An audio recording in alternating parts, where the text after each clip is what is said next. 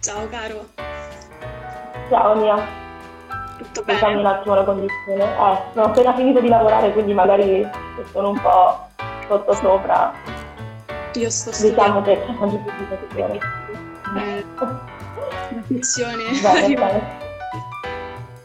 Per la prima volta non provo più questa sensazione da sei anni, quindi sono molto contenta. Scusa. No, no, fai bene. Io me la sto godendo, tra virgolette, perché penso, spero sia la mia ultima sessione estiva, quindi speriamo. Io ho preso degli appunti prima di entrare in studio e ammontano a questi, quindi tutto il resto viene dalla mia testa e da tutto quello che ho raccolto nei, nei giorni scorsi, quindi Sì, possiamo partire da, da lì. Ecco, tu sei più informata, magari sei aggiornata più recentemente di me, e quindi magari puoi introdurre tu. no, cioè, tutti i ragionamenti magari che si basano su tutte le cose che abbiamo sentito tra i vari TG e tra i vari articoli che abbiamo letto in questi giorni, ma mh, non mi sono informata troppo, ma anche perché penso che su queste cose, cioè, o hai un pensiero già formato oppure non puoi...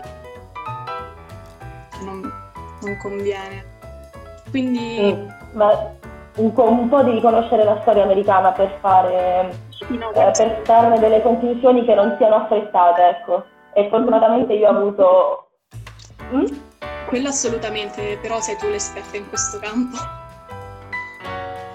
Vabbè, io ho avuto la fortuna di leggere il libro qualche mese fa uscito di Francesco Costa, che mi ha un po' ehm, fatto perdere tutti quei, quei pregiudizi che abbiamo di un paese che crediamo di conoscere ma che in realtà non conosciamo.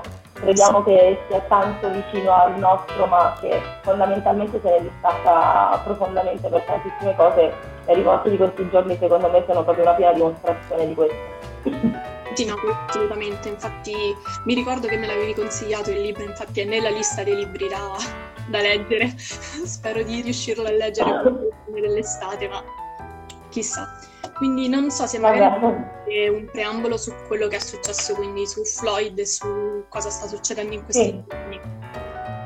Sì, vabbè, mi pare superfluo proprio fra- parlare, iniziare a parlare dal, um, eh, proprio dall'avvenimento chiave che ha scatenato tutte queste proteste. Eh, l'unica cosa su cui mi soffermerei è che, vabbè, ehm, da più di due settimane ci sono proteste in tutti gli Stati Uniti sul- per l'omicidio di George Floyd che ha scatenato appunto di nuovo ha riportato in auge la tematica del razzismo sia all'interno della polizia che all'interno proprio della società statunitense, mostra quanto in realtà questo sia un razzismo molto strutturato e incarnato eh, in una società che solo 50 anni fa ha eliminato formalmente e legalmente la segregazione razziale.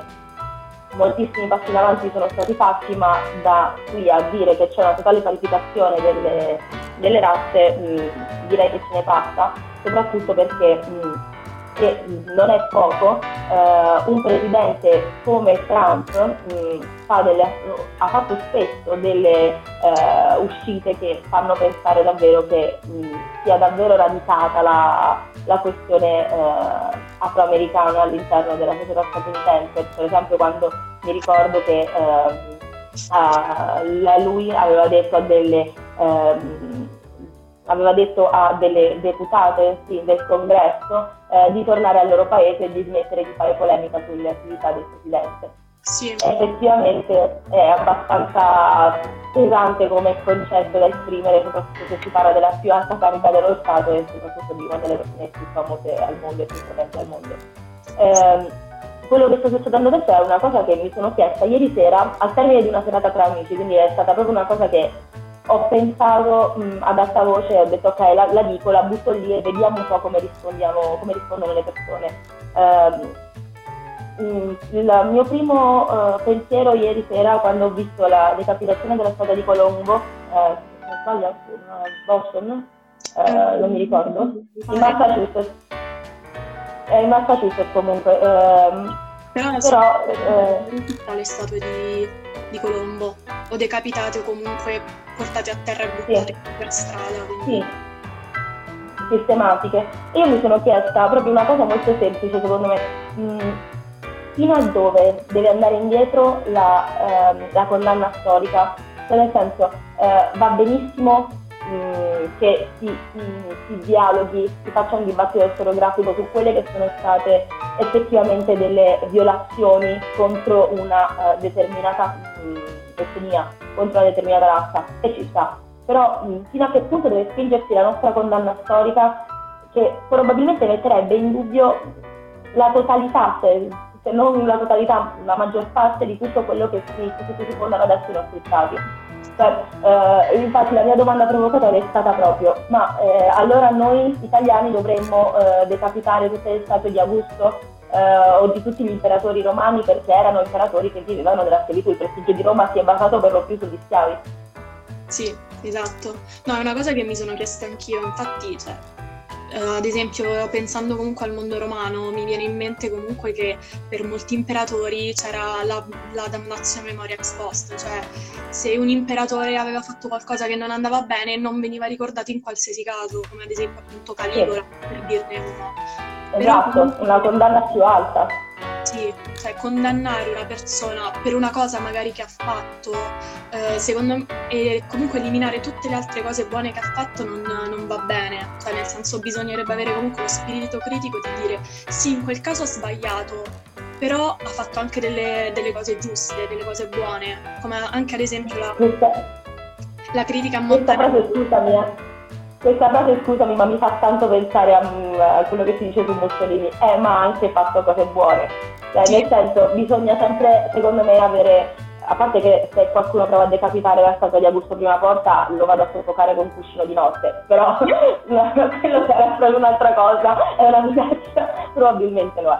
Però eh, nel senso, eh, io non credo, come hai detto tu anche poi Montanelli, magari ne parliamo dopo, però Colombo secondo me è proprio una questione molto più Uh, molto più remota, cioè praticamente da Colombo se vogliamo parliamo del, uh, degli spagnoli che furono i primi ad attaccare i nativi americani, uh, dobbiamo parlare del fatto che la tratta degli schiavi si inizierà dagli spagnoli e dai portoghesi e eh, dagli inglesi solamente in seguito, poi gli americani si sono staccati, cioè ci sono stati veramente 500 anni di storia a Siena, 240 appartengono agli Stati Uniti, magari mi interrogerei più su quello che magari nella dichiarazione di, di indipendenza e eh, nella Carta Costituzionale statunitense si dice, cioè per esempio eh, tutti gli uomini sono creati uguali, I, padri costituenti, i padri fondatori non credevano che tutti gli uomini fossero compresi eh, gli afroamericani, gli ispanici, eh, le donne, quindi tutti gli uomini sono creati uguali, è un dibattito su quali poi sono interrogati eh,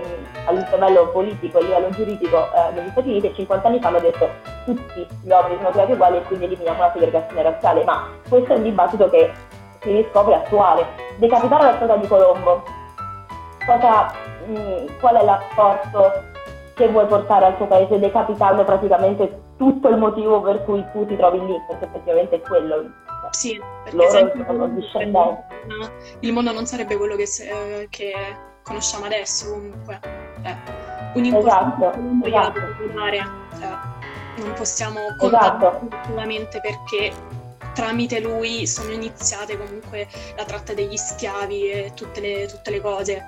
Cioè è stata magari esatto la, l'uomo che ha scatenato il tutto, che ha causato poi tutte le condotte successive, ma non possiamo condannarlo così, cioè su due Esatto, piedi. e poi infatti pensavo anche a quello che avevano fatto sulle statue in Belgio di Leopoldo II e ehm, con la statua di Churchill in Inghilterra. Cioè, per esempio, Leopoldo II è colui che ha usato come patrimonio personale, come proprio un benefit personale il Congo belga eh, è, è, è, orribile quello che ha fatto, si può parlare veramente di genocidio perché ha massacrato eh, un'intera popolazione per ottenere le, gomma. Sì. E, e infatti cioè, questa è proprio la cosa che mi, mi, fa pensare, nel senso Leopoldo II non ha subito eh, quello che avrebbe dovuto subire a tempo debito eh, essendo dichiarato comunque come un, uh, comunque uno sfruttatore di una categoria, come una persona che ha effettivamente compiuto un genocidio e la condanna non è stata. Oppure, che so, Churchill, Churchill era un razzista. È una frase semplicistica secondo me, perché non si può pensare che Churchill era un razzista al pari di un Hitler, al pari di, non lo so, qualsiasi altra persona effettivamente razzista. Cioè, mm, io mi ricordo che in gioventù, quando era in India, stanziato in India, eh, Churchill lesse Darwin e fu estremamente influenzato da questo, da questa lettura e lui credeva che il, eh, lo scopo dell'Occidente, in particolare dell'Europa, fosse quello di colonizzare eh, le eh, popolazioni inferiori, per lui inferiori. Ma se dobbiamo fare un dibattito del genere, anche Gandhi considerava i sudafricani delle tribù di barbari. Ogni popolazione fino al Novecento che non abbiamo finalmente capito che dopo l'esperienza della seconda guerra mondiale non esistono effettivamente razze o etnie e l'unica razza come diceva Einstein è quella umana, effettivamente c'erano era, tutti, la maggior parte della popolazione lo era. E se continuiamo ad analizzare la storia con i nostri filtri, con le nostre lenti, secondo me facciamo un grave danno e alla coscienza politica attuale, nostra proprio personale, e facciamo un danno proprio alla storia come narrazione. E secondo me questa è la cosa più grave che si possa fare, nel senso, eh, anche lo stato di Montanelli. E secondo me questo è un dibattito molto, molto più pregnante, cioè questo è un dibattito che secondo me ha senso e l'ho sempre pensato anche all'epoca. Non mi sono ancora fatto un'idea perché io sono, sono sempre stata molto lacerata sulla storia di Montanelli perché ho sempre, eh, l'ho conosciuto mediante quella famosa intervista che è stata fatta negli anni 60 in cui eh, quella donna... Mm, la, la non mi ricordo il nome. Sì. Del, del sì, praticamente etiope che comunque, del Madamato praticamente. Io lui lo apprezzo perché comunque ha avuto il coraggio comunque di non rinnegare cosa, cosa aveva fatto precedentemente. Questa comunque secondo me è un riconoscimento che gli va fatto perché siamo tutti bravi comunque a fare una cosa, magari a, a sbagliare e successivamente dire eh sì vabbè però o comunque a tacere su delle cose che abbiamo sbagliato. Invece lui comunque su questo sì, assolutamente. Assolutamente, ma a parte quello, mm, perché io non voglio discutere di Montanelli uomo, ma voglio discutere proprio di Montanelli giornalista. Non si può negare, perché adesso sto ascoltando i podcast di Spotify, anzi ascoltatele, ascoltatele perché sono un patrimonio culturale secondo me enorme perché Montanelli parla di tutta la storia d'Italia, intervistato nel 2000 l'anno dalla sua morte, da, eh, dal fascismo, dalla guerra e fino a Tangentopoli ed è un enorme bagaglio culturale di memoria lucidissima che ammette i suoi sbagli, le sue colpe, i suoi errori proprio anche di, mm, di percezione, di giudizio che aveva avuto. Uh, Ah, uh, è una delle più grandi penne del giornalismo italiano, nonostante io abbia deciso di ascoltarlo proprio per dire vediamo di smentire questa tesi che Montanelli fosse davvero un ottimo giornalista, invece lo è, effettivamente lo è. E non riconoscere la persona, cioè non riconoscere che dietro uh, una persona non c'è solamente la sua azione umana, ma anche l'apporto che ha dato a un'intera generazione. Cioè Churchill ci ha salvato dal fare adesso il passo dell'oca sotto una cronocinata e io questo non posso smettere di riconoscerglielo, anche se pensavo che Gandhi fosse un fakiro che entrava a piedi nudi dentro il palazzo di sua maestà. Effettivamente, quello che ha fatto per, nella seconda guerra mondiale, l'unica persona che capiva l'importanza di la pericolosità di Hitler ed era contro la politica di appeasement. Queste sono cose che non possono andare negate. E così Colombo, secondo me le proteste americane per non, per non andare off topic, le persone americane hanno un'ottima, un'ottima motivazione per esserci e quando dicono eh, però gli americani sono razzisti, cioè, ricordiamoci anche che gli stessi americani che nella maggior parte dei casi stanno protestando pacificamente e continuano a subire proteste, cioè, risposte violente da parte della polizia e andate su profili Sean King per esempio che è attivissimo in questo e gira completamente, continuamente informazioni eh, riguardo a questi, a questi fatti. Cioè, noi vediamo che la maggior parte degli americani sta protestando pacificamente, le famiglie vanno in strada, si organizzano ed è una cosa che noi, noi Europa o noi Italia ci siamo dimenticati proprio come si fa, scendere in piazza protestare pacificamente per i nostri diritti e riconoscere che anche quando non si tratta di nostri personali interessi riguarda comunque la nostra società, perché contiamo, notiamo tutti i video, la maggior parte delle persone che è lì è anche bianca, cioè nel senso eh, è una protesta che cioè, tutti hanno fatto loro. video in cui magari ci fanno vedere, che ne so, gente che assale i negozi, che rompe vetrine, tutto quanto, però la protesta non è solo quella. Esatto. Quella è, secondo esatto. me, parte estrema della protesta, però non possiamo basarci solamente su quelle immagini, perché comunque Assolutamente. è l'erba un fascio, mm, come in ogni... Appunto però comunque gli americani eh, rispetto magari a noi europei loro non, secondo me non hanno mai perso la capacità di protestare in maniera comunque pacifica cioè le proteste sono sempre state pressoché comunque pacifiche, ci sono state comunque delle estremizzazioni, però eh, cioè io non, non, non ho memoria di proteste come quelle che succedono in America, anche qui in Italia, in Europa in generale. Sì. Comunque una società civile molto attiva e ricordiamoci che è la prima nazione al mondo per donazione e beneficenza. Eh, loro fanno più beneficenza di chiunque e ehm, effettivamente questa è una cosa che va riconosciuta. Cioè, mh, io mi ricordo anche che mh, il pregiudizio, sì, come dice Simone, la parte della protesta che fa notizia sono i looters, sono le state decapitate, sono la parte violenta.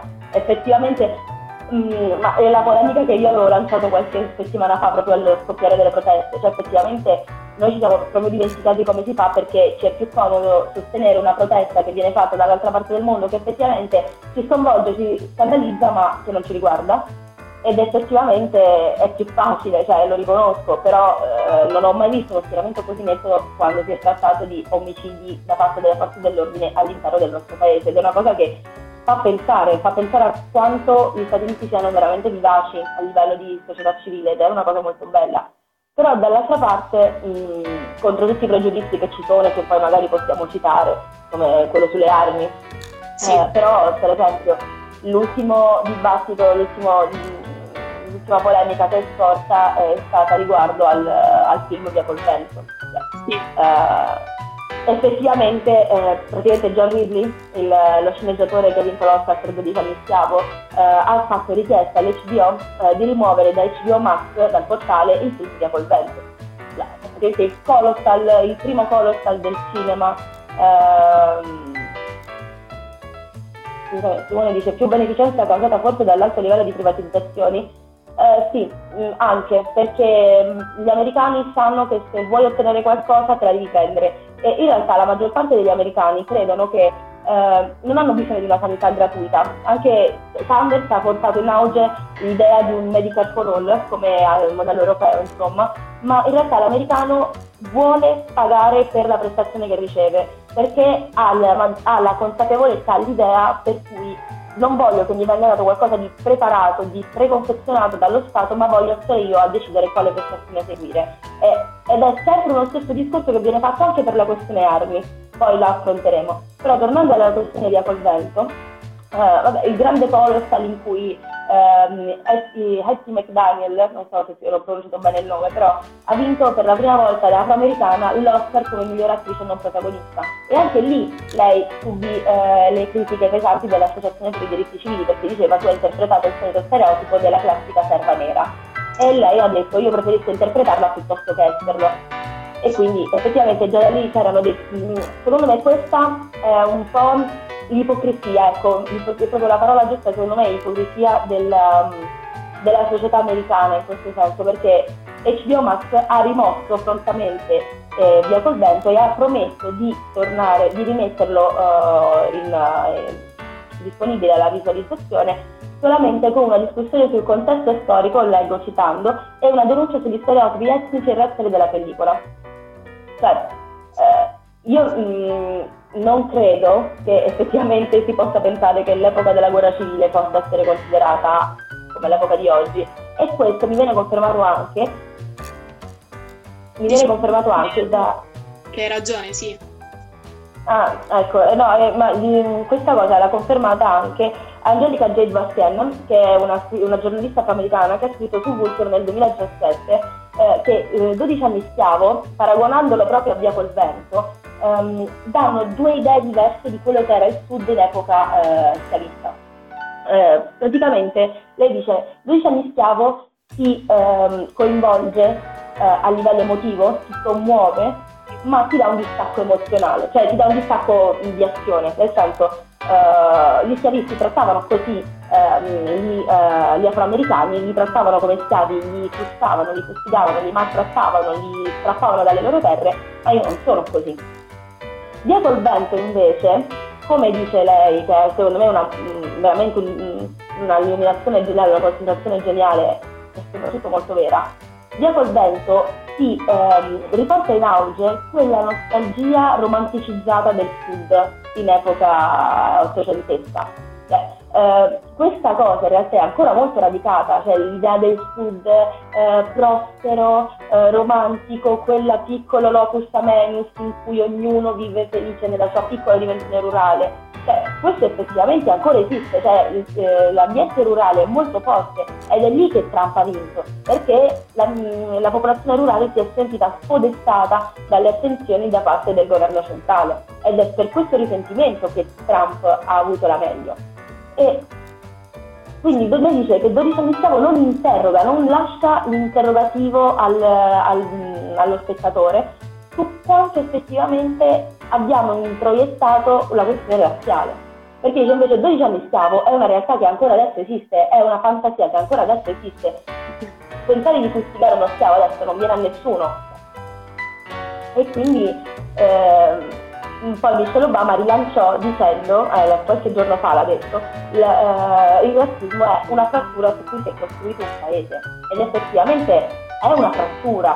Cioè, non possiamo pensarla come un fenomeno, eh vabbè c'è, tanto, c'è un po' di gente razzista, vabbè, è come dire tutti i poliziotti sono razzisti, sono generalizzazioni che non fanno bene a nessuno.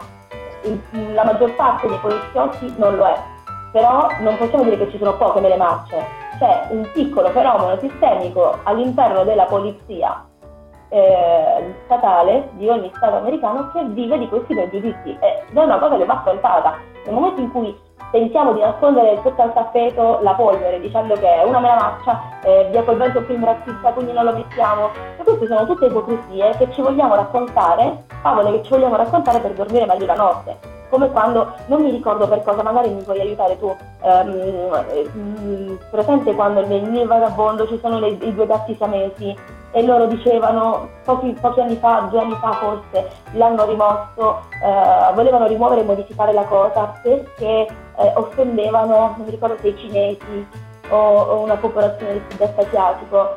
Non mi... mi ricordo che praticamente... Non mi ricordo questa Vabbè, cosa. Voglio eh, vabbè, volevano praticamente tagliare questo film perché dicevano è un pregiudizio razziale. Cioè, effettivamente, eh, a che mi serve non contestualizzare, non capire che in un cartone ci possono essere degli esempi, magari eh, che rimandano dei cliché razziali, o in un film come Via col vento sappiamo quando è stato fatto, ovvero ancora in epoca di segregazione razziale, eh, ovvero ambientato in un ambiente, in una guerra civile in cui proprio si combatteva per lo schiavismo praticamente. Secondo me questo non è una formazione storica giusta, nel senso nascondere e far finta che non sia mai esistito, non ti aiuterà ad affrontare il problema ad oggi. Queste proteste che ci sono, finalmente, ma come ci sono state anche, eh, ecco, anche Dumbo infatti il suo cliché razzista vero, me lo ricordo. Non lo vedo molto spesso Dumbo perché mi, mi tocca il cuore come Bambi e quindi evito di ricordare traumi da bambina che preferire. Riguardo i cartoni, mi pare di aver letto che uh, era stata richiesta anche la rimozione tipo di un di una giostra perché aveva simboli che ricollegavano mi pare di Disney credo non... ho letto da qualche parte ecco... non, non sono sicura adesso vedo se riesco a trovarla No, io ho chiuso il computer, non posso trovarla. Però effettivamente cioè, stiamo parlando proprio della stessa cosa. Nel senso, perché non educare ad una discussione seria su veri temi? Nel senso, le proteste che stanno facendo adesso sono legittimissime. Allora, arrivare al punto di decapitare statue eh, e condannare totalmente la storia senza affrontarla, effettivamente, secondo me non aiuta un dibattito serio.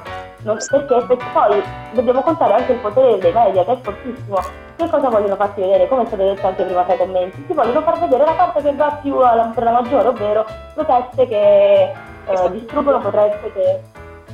Cioè, nel senso anche i looters, no? Mm, mm, ci sono episodi di violenza che sono scattati perché all'interno di una folla, all'interno di un, dei disordini, ovviamente ci sono, ma quelli vanno messi in conto, ma eh, evitiamo di dare adito anche alla decapitazione di Stato che effettivamente non porteranno niente di buono all'interno di un dibattito anche sì. politico molto forte. Cioè, nel senso, Sanders eh, ieri ha fatto proprio un, um, un'intervista, ha rilasciato un'intervista in cui, vabbè, non so se ultimamente eh, stavano parlando di smantellare proprio la polizia di Minneapolis, tutto il dipartimento sì. Sanders, per quanto radicale possa essere, e secondo me ha essenzialmente ragione, dice non puoi, non esiste un paese che si regga senza la forza di una polizia. È praticamente contro ogni forma di Stato come lo concepiamo adesso, quindi come monopolio della forza. Ci vuole semplicemente un, oh, semplicemente, vabbè, io e, i miei avverbi messi a caso, eh, ci vogliono eh, professionisti ben pagati, ben educati e ben istruiti, proprio ben istruiti proprio sulle tecniche da, da, da adottare. Infatti in Francia adesso hanno tolto la possibilità per i poliziotti di prendere per il collo eh, gli arrestati, coloro che vengono fermati sono questi i passi avanti da fare. Se non paghi un, train, eh, un training effettivo a persone che sono poco istruite, come risulta da tutti, da tutti i bilanci e i sondaggi che sono stati fatti, rilevanti, effettivamente cosa ti aspetti? Si vive praticamente all'interno di una situazione che desta il suo granché, perché non, non ci si stupisce anche del fatto che abbiano eliminato la, cioè che abbiano dato la possibilità ai giocatori eh, del football americano di inginocchiarsi, mi pare che fosse vietato perché ricordava comunque qualcosa che, che era tipo comunque sempre per il via del razzismo era stata vietata questa cosa. Quindi comunque è una cosa che ai giorni nostri qualsiasi cosa viene, può essere accusata di razzismo. Mi ricordo ma dei un paio di anni fa, credo, anche del pupazzo di Prada, che uscì questo pupazzo oh. nelle vetrine e venne accusato di razzismo, mi pare sempre contro i cinesi. Sì, eh, il problema adesso è proprio il politically correct, cioè secondo me moriremo tutti politicamente corretti senza effettivamente affrontarlo però un dibattito. Cioè nel senso, eh, ok, eh, stiamo facendo un discorso per cui gli, gli, la, ma che ne so, adesso proprio la cosa di Via col vento, è schiavismo, inneggia lo schiavismo, cancelliamolo. Ok, ma adesso, ad oggi, stiamo ancora facendo questo discorso e stai affrontando di fatto la problematica? Stai affrontando di fatto la problematica per cui il 12% della popolazione statunitense è afroamericana ed è quella che è stata più colpita dal coronavirus è quella che vive più nei centri urbani eh, in condizioni di povertà, è quella senza assistenza sanitaria, è quella col più basso tasso di disoccupazione, quella col più basso tasso di istruzione, quella che vive, che subisce soprusi dalla polizia. Cioè, affrontiamo questi dati, parliamo di tematiche serie. Io ho visto il documentario di Michelle Obama di recente, Becoming, che mh, era in lista insieme della Dance, uh, però quello devo ancora vederlo e eh, Michelle dice a un certo punto che eh, lei viveva nel South Side di Chicago, un quartiere afroamericano. Ma perché questo quartiere è diventato afroamericano? Perché negli anni, metà degli anni 60, metà degli anni 70, quando iniziavano ehm, gli afroamericani a trasferirsi in questo quartiere popolato per lo, per lo più da bianchi, i bianchi spaventati hanno iniziato a trasferirsi di più nei sobborghi. Questo non è un caso mh, isolato, è una, un caso strutturale per cui se pensiamo tipo adesso a come sono costituite le nostre città, al centro ci vivono i figli, al centro ci vivono i benestanti, al centro ci vivono gli istruiti, quelli che lavorano nella City, eh, se io lavoro nel quartiere Isola sono una persona benestante se ci vivo sono, lo sono ancora di più.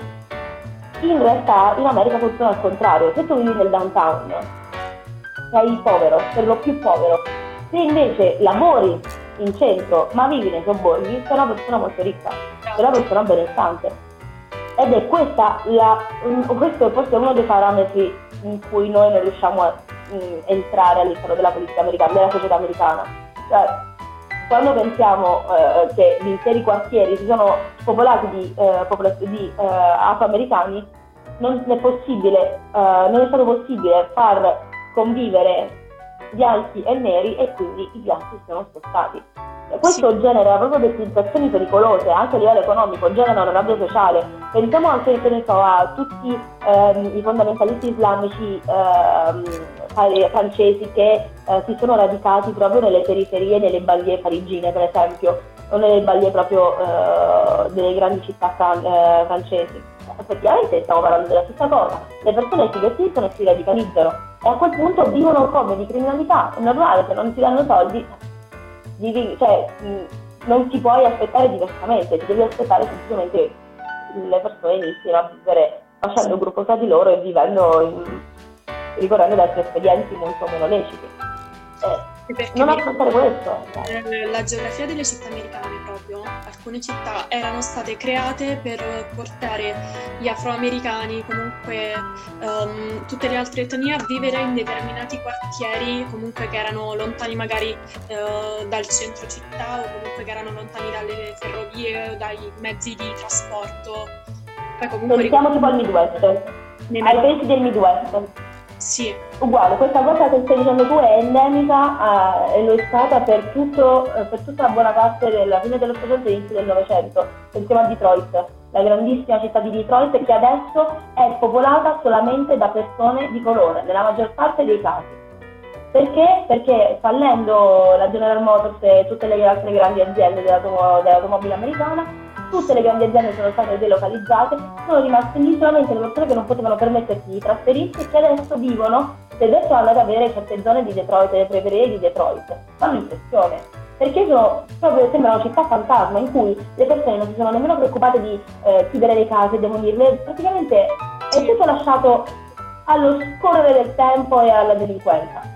E ovviamente eh, è una cosa preoccupante, cioè nel senso voi avete ghettizzato un'intera fascia di popolazione convincendola a trasferirsi, l'avete privata di un supporto economico togliendo loro il lavoro, delocalizzando fabbriche ma che fatturavano miliardi all'anno, quindi tantissimi intendenti, e hai lasciato lì senza fondi effettivi di eh, disoccupazione, sostegno al welfare, creazione di nuovi posti di lavoro, incentivi per creazione di nuovi posti di lavoro e hai lasciato le persone lì a nella povertà, nella miseria e poi si, si radicalizzano.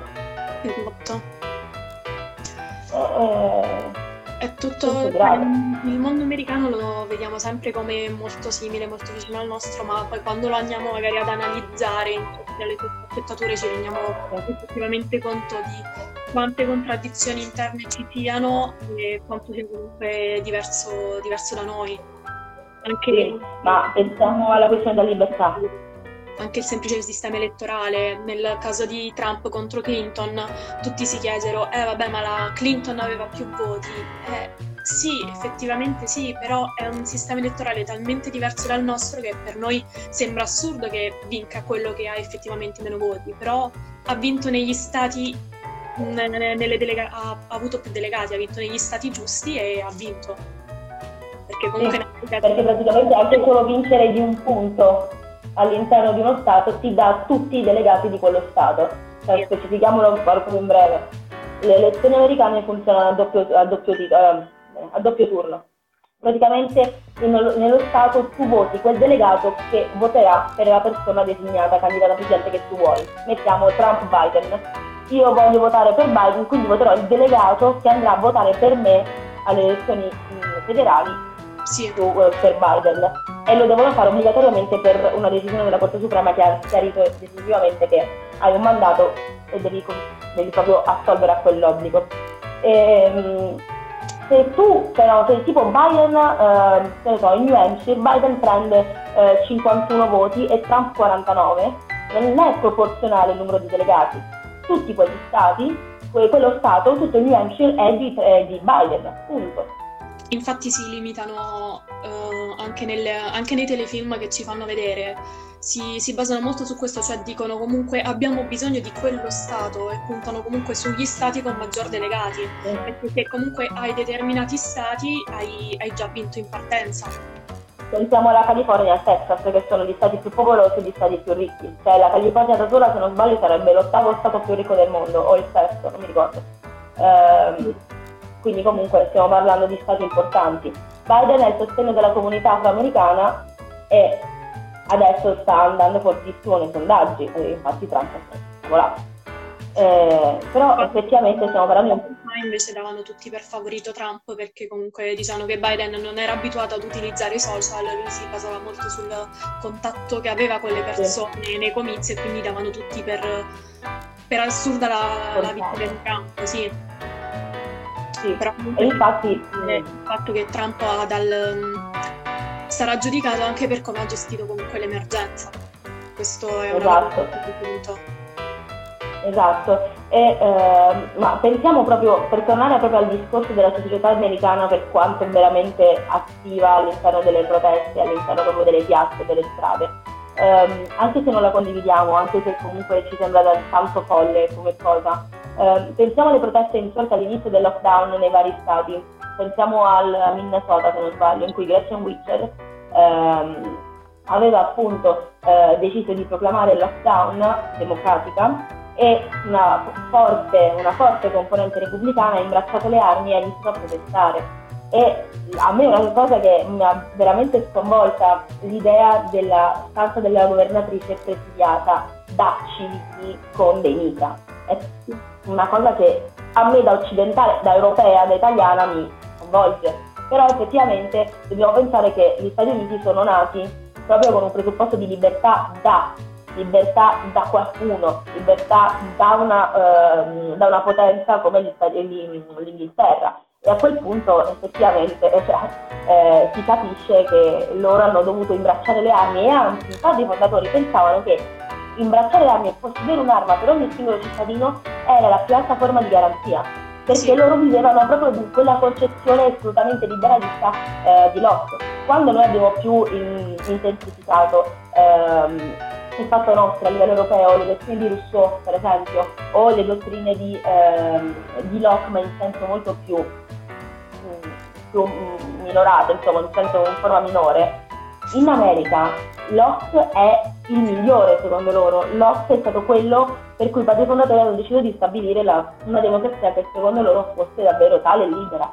Sì. Le libertà principali statunitensi sono la, le libertà negative, libertà da, libertà dallo Stato. Io voglio la vita e me la tengo io come faccio come voglio io. Voglio la libertà dalle tue decisioni e voglio la libertà di potermi fare giustizia.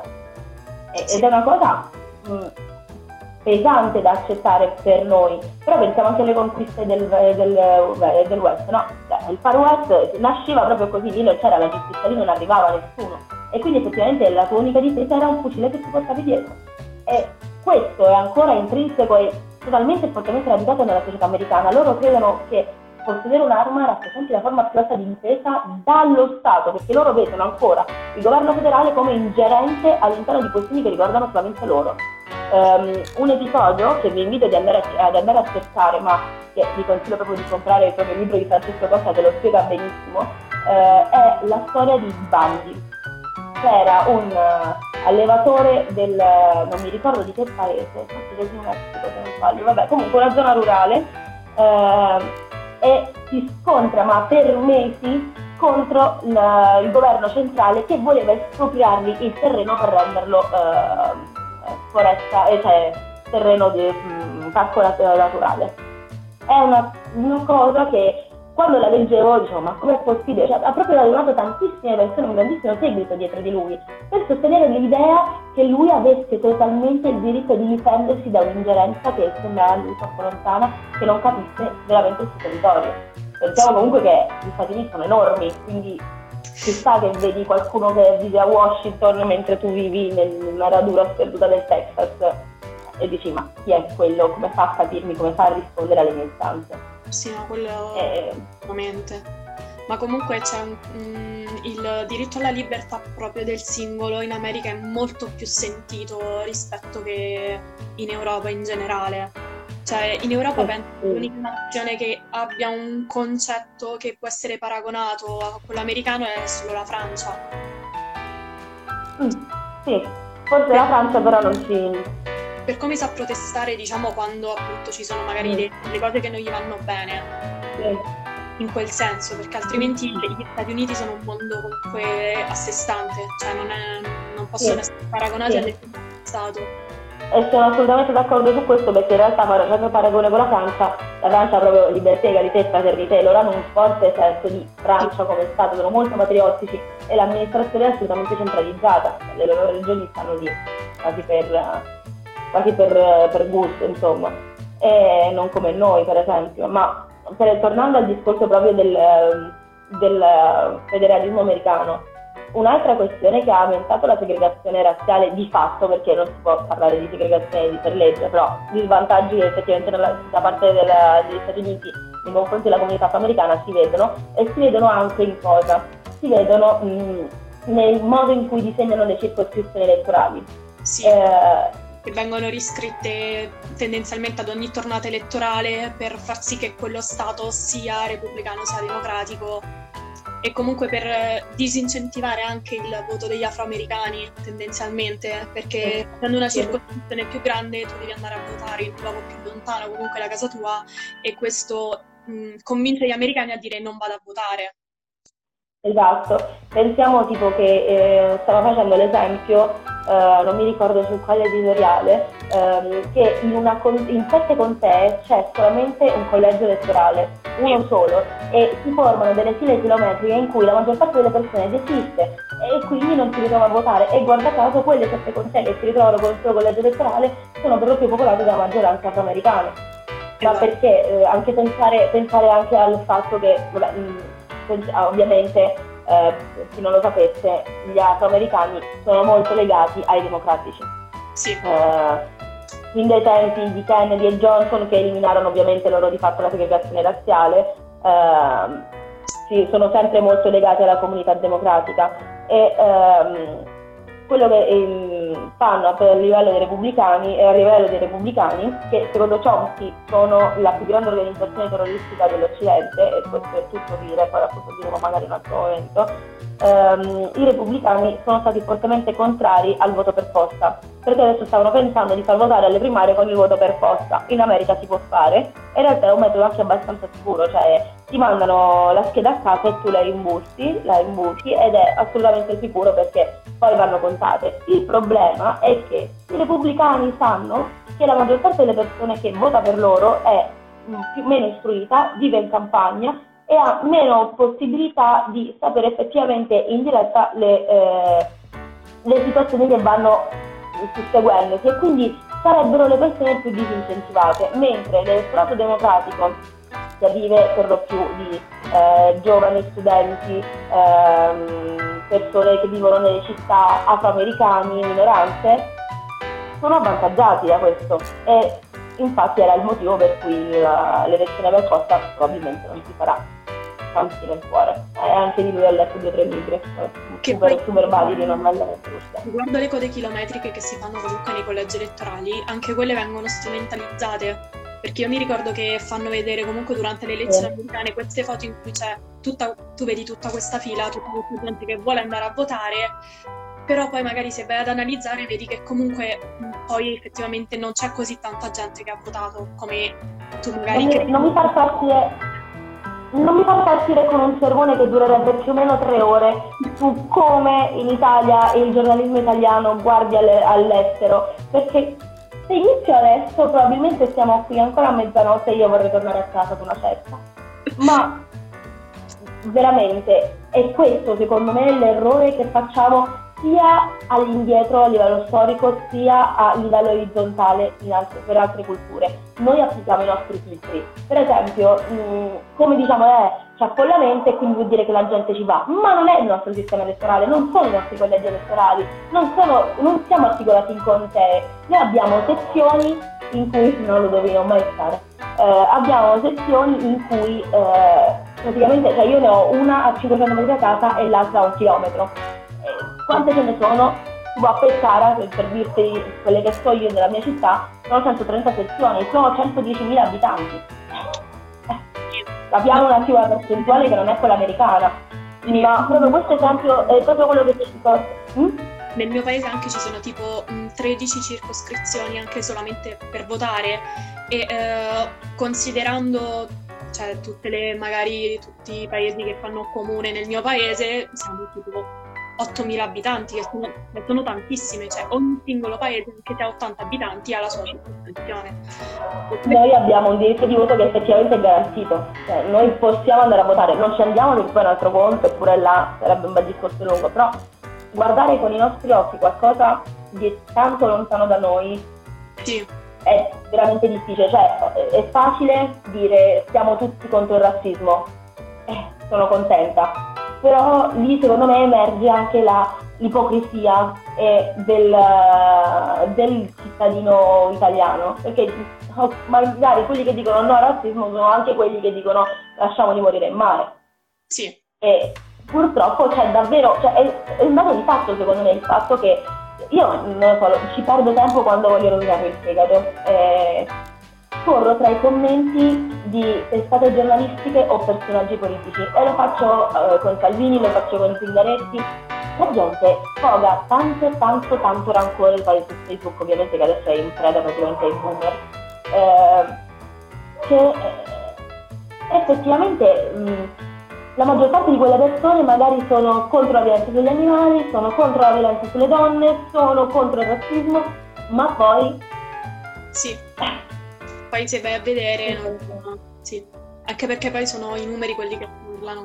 Cioè comunque tutti sono magari contro la violenza, la violenza, sono contro la violenza sugli animali, sono contro l'abbandono degli animali, però puntualmente ogni estate assistiamo all'abbandono degli animali lungo dei cani, magari lungo le autostrade, lungo le strade e quindi come esatto. conciliano le due cose effettivamente? Cioè, a parole siamo tutti bravi, soprattutto quando è qualcosa che non ci riguarda da vicino e ancora di più quando è qualcosa che viene da fuori, soprattutto fuori dall'Italia. Cioè, quando succede qualcosa fuori facciamo tutti subito a schierarci, a dire no, quello deve essere condannato, però poi quando succede da noi ehm, io non la vedo tutta questa condanna di massa di, di, di magari quell'atto che è, è uguale, però cambia solamente la città in cui è avvenuto. Esatto, ma mh, mm, secondo me è anche questa la contraddizione americana in questo caso, perché tutta quella gente che sta protestando proprio dimostra che c'è volontà nella maggior parte delle persone di poter cambiare, di voler cambiare la, la storia, la situazione che c'è.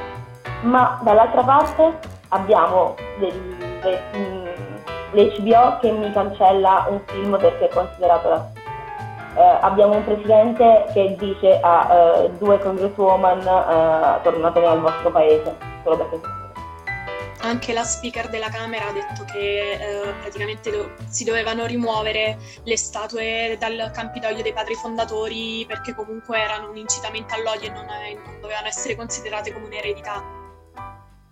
Stai praticamente secondo me a questo punto allora cioè, sputiamo in faccia gli altri perché alla fine stava troppo vicino a Stalin, però è stato quello che ha detto non facciamo un processo ai fascisti, facciamo un armistizio, cioè un, um, un'amnistia.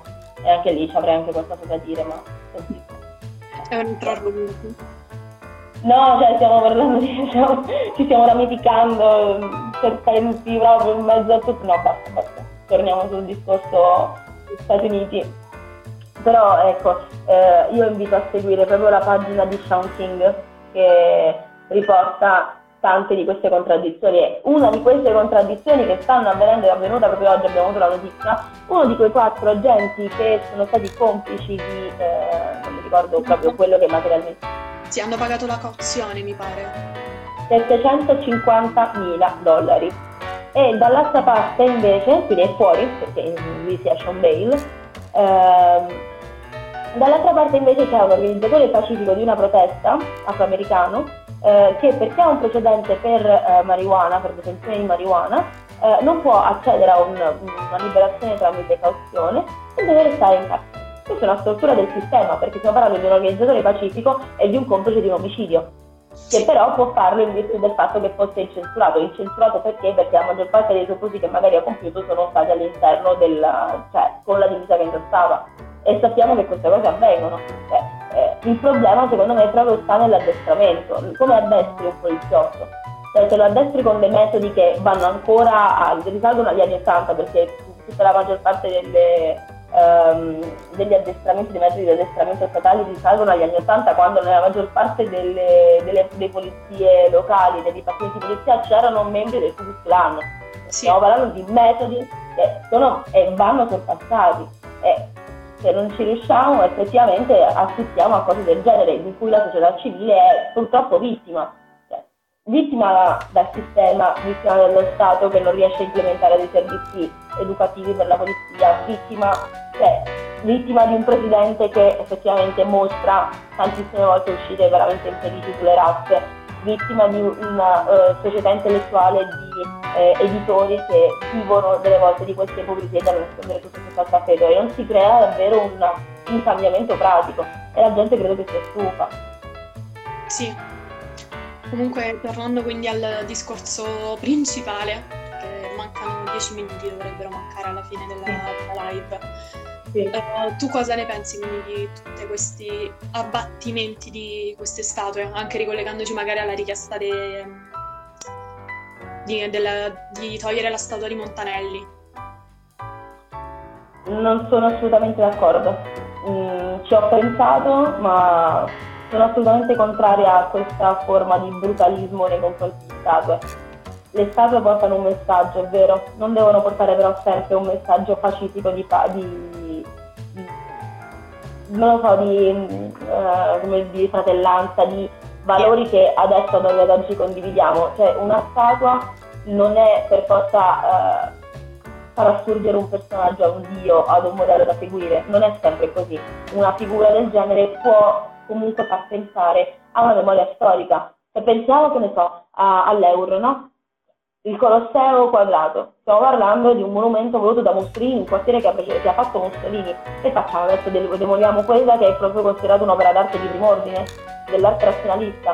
Io non mi sento di condannare tutto, cioè proprio da, dalle radici al, dalle fondamenta di un sistema. Cioè, secondo, secondo me una statua può anche riflettere seguendo questo ragionamento praticamente dovremmo condannare anche i semplici romani e quindi dovremmo abbattere il Colosseo, per esempio.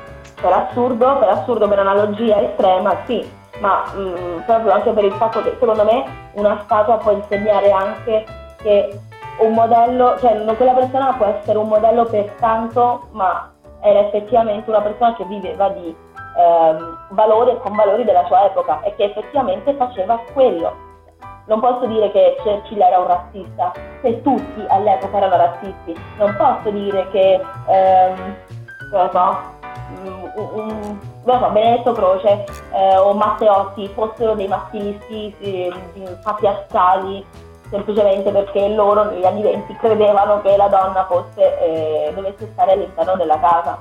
Cioè, stiamo parlando comunque di valori. Non posso condannare Montanelli io non posso condannare Montanelli, sono, condanno quello che ha fatto Montanelli col Madamato, condanno uh, quello che, stato, che, abbiamo fatto in Eritrea, eh, in Etiopia, eh, in Libia. Io queste cose le condanno e forse sarebbe ora che come Italia decidessimo di affrontare anche il nostro squadro passato coloniale di maltrattamenti che abbiamo fatto anche noi il nostro bello schifo. Gli italiani dava gente in corno ma da qui a dire Montanelli va totalmente dimenticato e deve essere condannato all'oblio è un gravissimo errore che facciamo proprio alla nostra eh, crescita come paese. Cioè, sì, cioè, il nostro paese è cresciuto eh, anche grazie a penne come quelle di Montanelli. Indro Montanelli è stato un pilastro della prima Repubblica Italiana e lui ha parlato di tutto. Documentato con una lucidità incredibile, con senso di obiettività, perché mi sono ritrovata a condividere la maggior parte delle cose che ha detto e a livello proprio di orientamento politico noi siamo agli, agli antipodi, ma quell'onestà intellettuale che si trovava in personaggi come Montanelli difficilmente ne abbiamo oggi e che magari possa servire come, come ispirazione, eh, come modello da seguire a livello lavorativo e giornalistico. Io ne sarei solo contenta se tornasse adesso a esistere un nuovo membro Montanelli, perché tanto che Travaglio se ne manca mh, mm, di essere il suo, il suo uh, discepolo. Non si vede, non si vede proprio. Eh, quindi magari sì, più Montanelli e magari più Churchill nella visione politica di quando qualcuno effettivamente è un nemico naturale come un totalitario razzista come Hitler, sì. Se poi condanno loro lato umano, certo, ma questo non mi farà decapitare una statua per farmi dimenticare il loro apporto nel mondo che è stato fondamentale, per quello che siamo adesso. No, assolutamente, anche perché comunque Montanelli non ha mai rinnegato quello che era successo, cioè ha detto sì, è vero, è successo e si è assunto comunque le sue responsabilità. E... Le sue fragilità, le sue fragilità sono state anche le nostre, perché non è solo Montanelli che l'ha fatto, ecco. Ma è comunque uno dei... Cioè, è stato una, un personaggio che comunque ha saputo ammettere i suoi errori, comunque. Cioè noi siamo comunque, assistiamo sempre a personaggi anche politici che mh, mm, passano da un lato all'altro e non, non, sanno ammettere quando sbagliano e invece lui penso sia stata una delle poche personalità che comunque ha avuto il coraggio di dire sì è successo, sì l'ho fatto, sì ho sbagliato. Però quindi tornando al discorso principale quello, cioè, il, il periodo storico mi, mi ha indotto a fare quello, però si è assunto comunque le sue responsabilità. Ma infatti, tornando al problema principale, alla questione principale, senza Colombo nessuno di loro sarebbe là, quindi che senso ha decapitare le statue di praticamente una persona che festeggiate, una persona per cui ormai siete lì, e condannare cosa? 500 anni fa, una cosa avvenuta 500 anni fa, le cui conseguenze non sono derivanti da quella persona. Anche perché in America si fa proprio Day, se non sbaglio, c'è proprio il giorno sì. dedicato a Colombo, quindi... Sì. Eh, secondo me proprio la società americana ha bisogno di una cioè deve essere un po' più sincera con se stessa, dato che è molto um, fertile a livello intellettuale di dibattito politico, cioè, che chiaro che questo rappresenti, ma vedo, la vedo difficile dato i presupposti e quello che sta avvenendo adesso, eh, che si instauri un dialogo serio, sensato, profondo, de- che destrutturi e rivoluzioni completamente la società, che destrutturi anche la politica chi dice però, come per citare Costa, chi dice però che in 50 anni dalla fine del segregazione razziale non è cambiato niente, vuol dire che non ha capito nulla. Vuol dire che è stato bendato per 50 anni tantissime cose sono state migliorate, ma c'è ancora tanto lavoro. Non è che migliorerà definitivamente una situazione, la situazione migliorerà, perfettibile, sempre in divenire. Mm, non potremo mai dire, dire non basterà la situazione di Floyd a cambiare tutto, ci saranno esatto. comunque altri eventi che riporteranno a galla il, il, tema ed è giusto che sia così perché le cose non possono cambiare in uno schiocco di dita da un momento all'altro, ma hanno bisogno comunque del loro tempo per cambiare e migliorare, perché non, cioè, esatto, assolutamente. non si può perdere comunque di quello che è successo e di come ci si arriva comunque ad una, ad una conquista, ad un, ad un determinato punto. Quindi... Vediamo, vediamo cosa succederà con queste elezioni, perché saranno un po' un giro di boa in un senso o in un altro e da lì si può capire cosa è successo in questi mesi. Anche perché mi ricordo, per esempio, tornando sempre alla, a Montanelli, non è, non è, stata la prima volta che si è andato contro comunque a Montanelli. Mi ricordo se non sbaglio comunque anche l'anno scorso che era tornato il dibattito sulla, sulla sua figura, sempre per lo stesso, per questo motivo. Però, Però da parte delle associazioni femministe. Sì. Anche lì ci sarebbe tutto, tutto un tema da affrontare, però non è, non è questo il momento, non è... Dovrebbe durare molto di più questa, questa chiacchierata. Sì, abbiamo toccato molti, molti temi, abbiamo vagato tanto comunque in tutta la storia sia americana che anche europea che ci tocca magari un po' più da vicino e tutte le, tutte le situazioni. Mi dice che comunque mancano 20 secondi, quindi... quindi ci salutiamo qui. La diretta la trovate anche su Spotify, questa è una novità che abbiamo implementato negli ultimi giorni quindi se volete riascoltarla senza vedere le nostre facce e ve lo consiglio, andate su Spotify.